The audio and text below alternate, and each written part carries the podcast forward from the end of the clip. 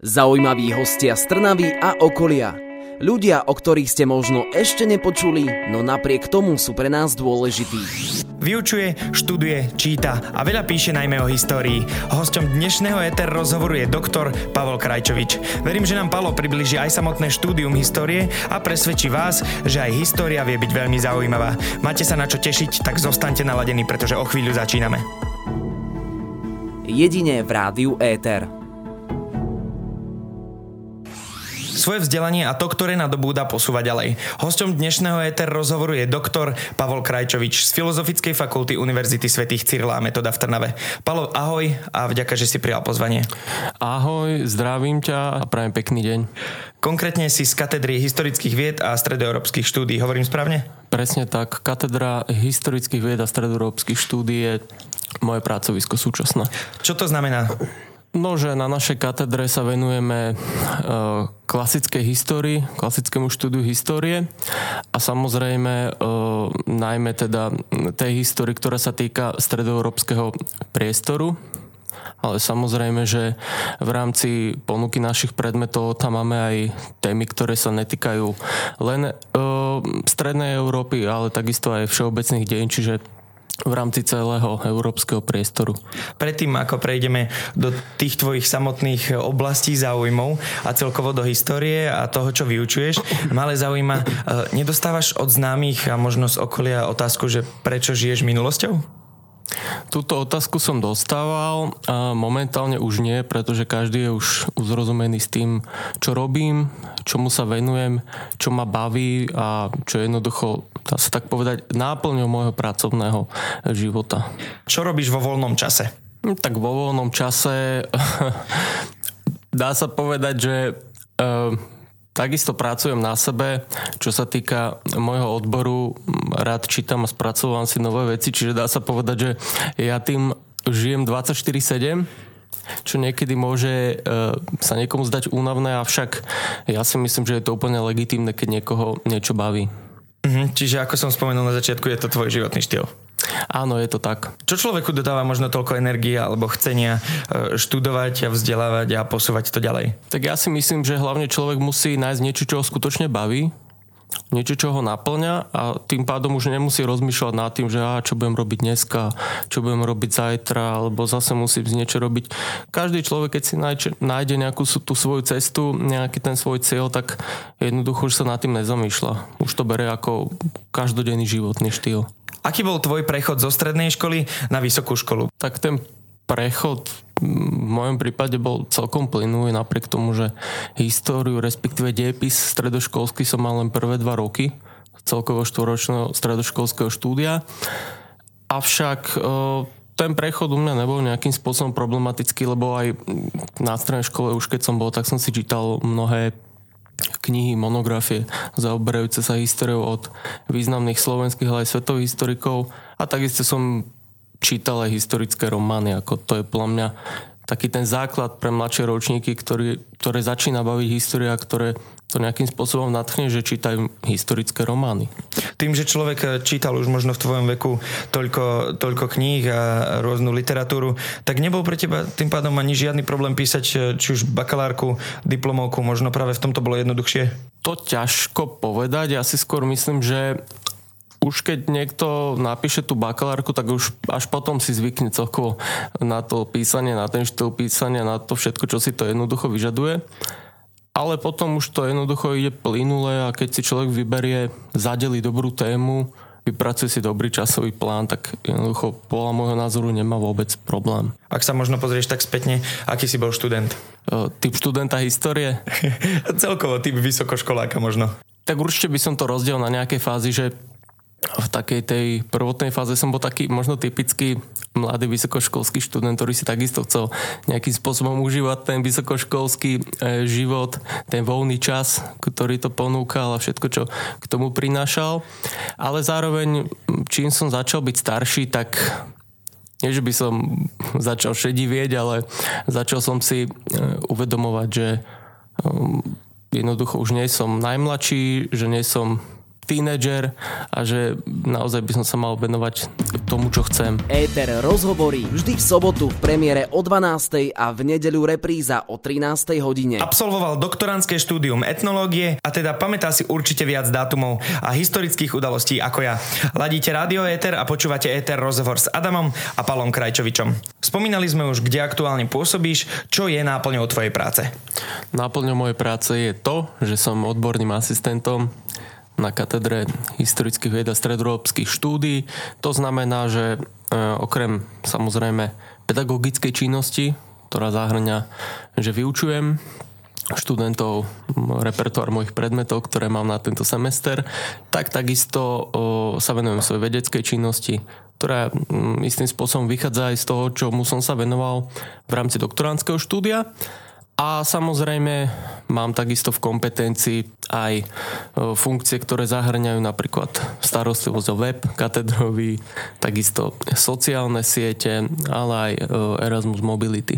Taký multifunkčný odborný asistent. E, tak to sme viacerí tam ako multifunkční. Tú prácu máme zadelenú korektne, čiže nik z nás sa nemôže stiažovať, že by sa nudil v práci. Spomenul si predmety. Aké predmety vyučuješ? Tých všetkých pr- predmetov, ktoré vyučujem, spomeniem napríklad čítanie, interpretácia prameňov, to znamená napríklad, že čítame, čítame nejaký historický text, ktorý je napríklad písaný v inom jazyku, či už je to klasicky ako napríklad latinčina, alebo napríklad z Nemčiny a potom ho prekladáme a interpretujeme teda v rámci toho nášho kurzu, čo vlastne z toho aj vychádza z názvu toho predmetu.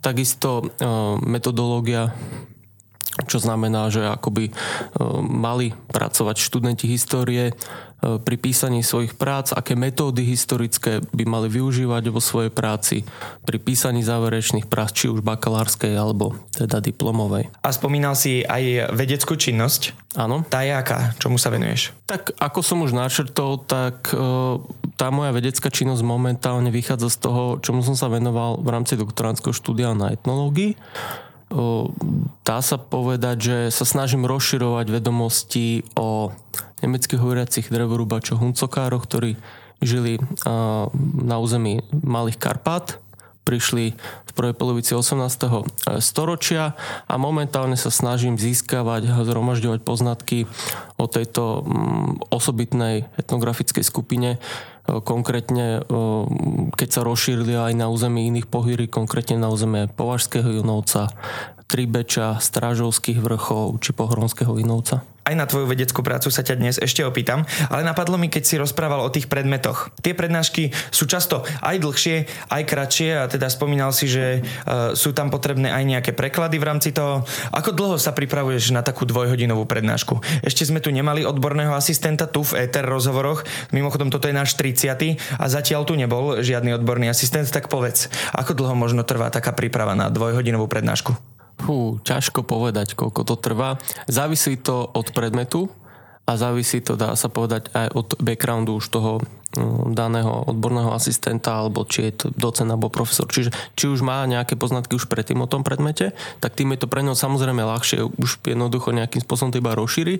A samozrejme keď e, ten predmet je nejakým spôsobom pre neho nový, neúplne sa v ňom pohyboval, tak samozrejme o to dlhšie to trvá, aby si tú tému dokonale naštudoval a nejakým spôsobom to potom interpretoval aj tým študentom. Samozrejme, každý z nás o tom predmete jednoducho e, vie už čo to, no, no každý z nás je zároveň aj by som to tak povedal, odborník na niečo iné špecifické. Aké by si povedal, že sú možnosti štúdia histórie, povedzme, že tu v Trnave? Tak tu v Trnave určite každý vie, ktorý je odtiaľto, pretože Trnava teda nie je nejakým spôsobom veľké mesto, tak vie, že sú tu dve univerzity a obi dve ponúkajú štúdium, štúdium histórie. Odo mňa by určite nejakým spôsobom by si aj niekto povedal, že trúfale hovoriť, že by si mal vybrať práve našu univerzitu, našu fakultu a našu katedru, ale ja poviem, že tá naša katedra momentálne sa rozvíja celkom dobrým smerom. Je to mladý kolektív, každý z kolegov sa venuje niečomu inému, špecifickému, napríklad spomeniem vedúci našej katedry Pavol Tyšer sa venuje historickej demografii, Peter Chrastina, profesor Peter Chrastina sa venuje historickej geografii, ďalší kolega napríklad prekladá e, staromaďarské texty a tak ďalej. Zároveň by som dodal, že e, od, dá sa povedať, e, tohto roka máme v repertoári aj doktorantské štúdium, čiže záujemcovia sa môžu hlásiť. Budeme len veľmi radi. Rozprávať sa budeme aj o publikáciách nášho hostia a tiež o rôznych obdobiach či plánoch. Zostaňte s nami aj naďalej. Pozdravuje Adam a host Palo Krajčovič. Zaujímaví hostia z Trnavy a okolia. Ľudia, o ktorých ste možno ešte nepočuli, no napriek tomu sú pre nás dôležití.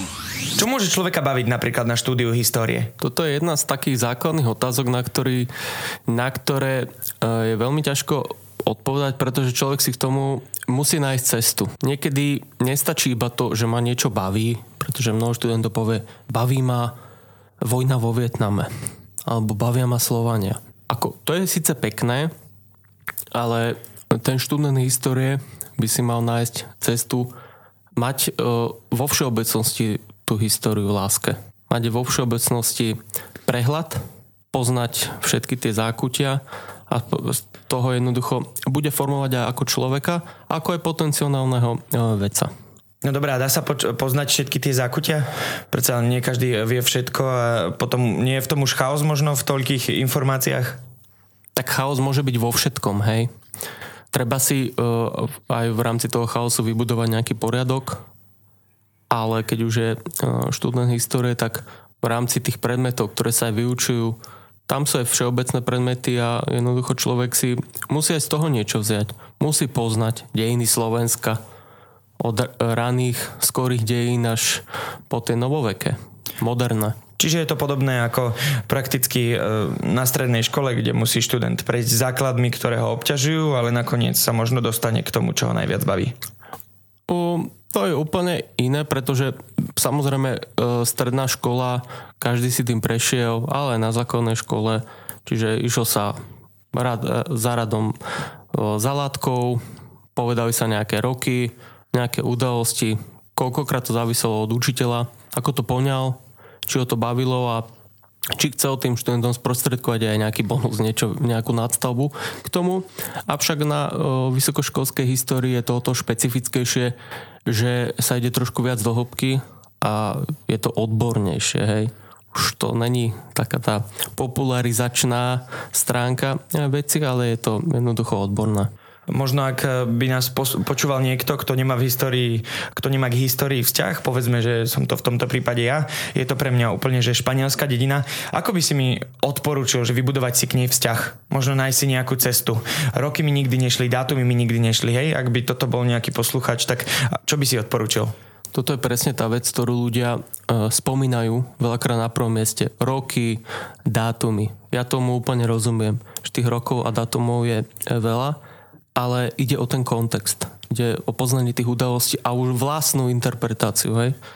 Tie roky je dobre poznať, ale o mnoho dôležitejšie je zaradiť ten kontext. Poznať tie udalosti, tie historické postavy a samozrejme um, tie roky také dôležité logicky, hej, nejak príchod Cyrova metoda na Veľkú Moravu, vznik Veľkej Moravy a takéto základné milníky by mali ľudia poznať. Aký máš názor na všeobecnú gramotnosť eh, v histórii, ktorú má aktuálna generácia vysokoškolákov? Toto je veľmi špecifická, ale aj aktuálna otázka, by som povedal. Už niekoľko rokov. Podľa mňa na stole bola už o mnoho dlhšie. No nikto ne, nevenoval dostatočnú pozornosť, čo sa teraz naplno prejavuje. Najdu sa jedinci, ktorých no, to nejakým spôsobom naozaj baví, nadchne ale vo všeobecnosti treba povedať, že vplyvom aj tých sociálnych médií, vplyvom mnohých iných vecí, ktoré ovplyvňujú mladá generácia mladých ľudí, tak idú do úzadia také tie klasické predmety. Čiže to napríklad história, ale aj napríklad filozofia a mnohé iné.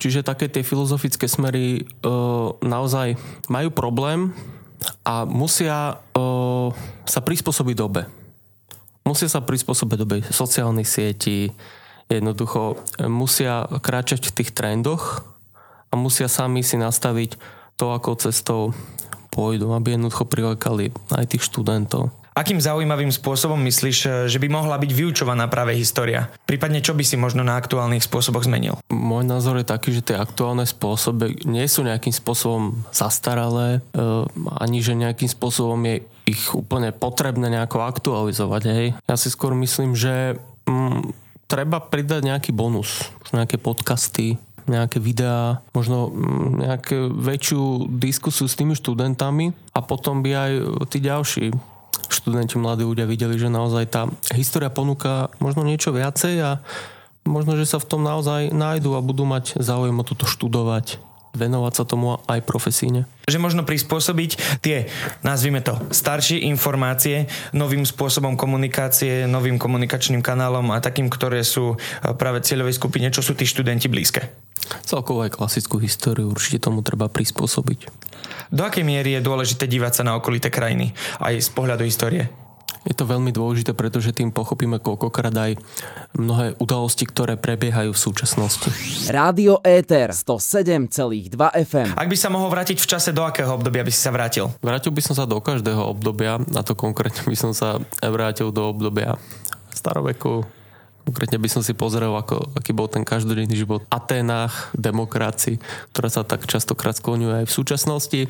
Pozrel by som sa samozrejme aj do stredoveku, ako to vyzeralo na nejakých tých rytierských turnajoch, to by ma tak zaujímalo, alebo na panovníckom dvore. A takisto by som sa mm, vrátil aj do o, skorého novoveku. Som si pozrel, ako to vyzeralo v Uhorsku, ale napríklad aj v nemeckých krajinách v, no, v ranonovekom období. Si ten typ, ktorý radšej číta o histórii, alebo možno dávaš často prednosť eh, práve že viac aj dokumentárnym filmom alebo rôznym historickým filmom? Keďže v súčasnosti mám príliš veľa pracovných záležitostí, tak trošku to čítanie ide bokom, taká tá literatúra, čo ma bavila historická, ale veľmi rád si len tak zapnem do uši nejaké tie uh, YouTube videá ktoré sa venujú histórii nejaké tie dokumentárne filmy, ale aj samozrejme na Netflixe sú veľmi dobré dokumenty historické. Čo v tebe najviac rezonuje z histórie Slovenska? A čo by si možno bol rád, ak by bolo viac pretavené do súčasného žitia a bytia krajiny a občanov v nej? To je veľmi dobrá otázka, na ktorú sa však mm, ťažko odpovedá, pretože tie dejiny Slovenska sú samozrejme veľmi špecifické, a, ale ja si myslím, že ja osobne teda by som sa pozrel, že e, ako to bolo počas štúrovcov, počas toho štúrovského obdobia, ako musel jednoducho zápasiť o tú národnú identitu, o ten jazyk, ako musel zápasiť. Jednoducho to je pre mňa určite obdobie, e, ktoré je veľmi inšpirujúce. A čo by si možno z toho obdobia pretavil do aktuálneho žitia a bytia na Slovensku? Že ľudia by sa zaujímali históriu svojho národa, o svojej krajiny, že by sa zaujímali, ale aj o menši, menšiny, ktoré e, žijú na našom území a snažili by sa nejakým spôsobom tu s nimi budovať dobré vzťahy. Predsa nežijeme tu len my Slováci na tomto území. Tými menšinami sa dostávame e, pomaly aj k tej tvojej publikácii. O čom je tvoja publikácia? Píšeš v nej o huncokároch, predsa len nie každý vie, čo to znamená a vie si pod tým niečo predstaviť? E, ten názov huncokári, to je de facto skomolenina nemeckého pomenovania pre drevorúbač Holzaker. Boli to nemeckí hovoriaci drevorúbači, ktorí prichádzali v prvej polovici 18. storočia z nemeckých krajín alebo z alpského územia, ale mnohokrát prichádzali aj z oblasti Čiech, kde, kde žilo najmä nemecké obyvateľstvo a usadzali sa v tej prvotnej fáze v Malých Karpatoch. Dá sa povedať, že si vytvorili taký ten svoj životný priestor a dá sa povedať v rámci celého územia Malých Karpat si vybudovali taký Holzakerland, dá sa povedať, tak by som to povedal. Potom neskôr v polovici 19. storočia začali zakladať cerské osídlenia v Považskom Inovci, ale aj v Strážovských vrchoch. Ku koncu 19. storočia už to bol aj Tribeč či Pohronský Inovec.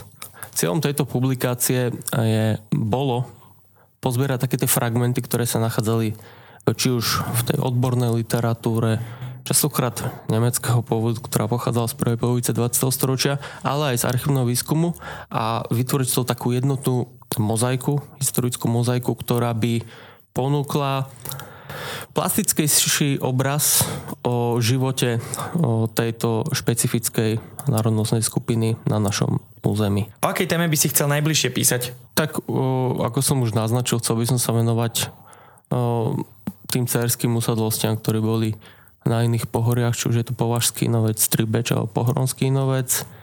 K tomu spracovávam materiály a budem sa to snažiť pretaviť aj do či už odborných štúdí, alebo aj do nejakej súbornej publikácie, ktorá by pojednávala o, celkovo o všetkých huncokarských úsadlostiach na našom území. V práci aj pokračovaní budeme držať e, palce aj naďalej. A možno ešte e, k záveru taká otázka, že aké sú podľa teba zodpovedné zdroje informácií o histórii? Mali by sme, histori- každý historik vie, že by mal ísť od prameňov, to znamená o tých, ktoré vznikali e, v danom konkrétnom období a tie ponúkajú taký ten respektíve mali by ponúkať taký ten skutočný obraz o tých udalostiach, ako sa stali. Avšak treba brať do úvahy aj to, že ten, čo to písal, tiež mohol mať nejakú svoju vlastnú agendu, tiež slúžil nejakým svojim vlastným záujmom. Čiže treba aj tie pramene, tie historické pramene treba podrobiť kritickej analýze, kriticky na ne nazerať a tak ich interpretovať.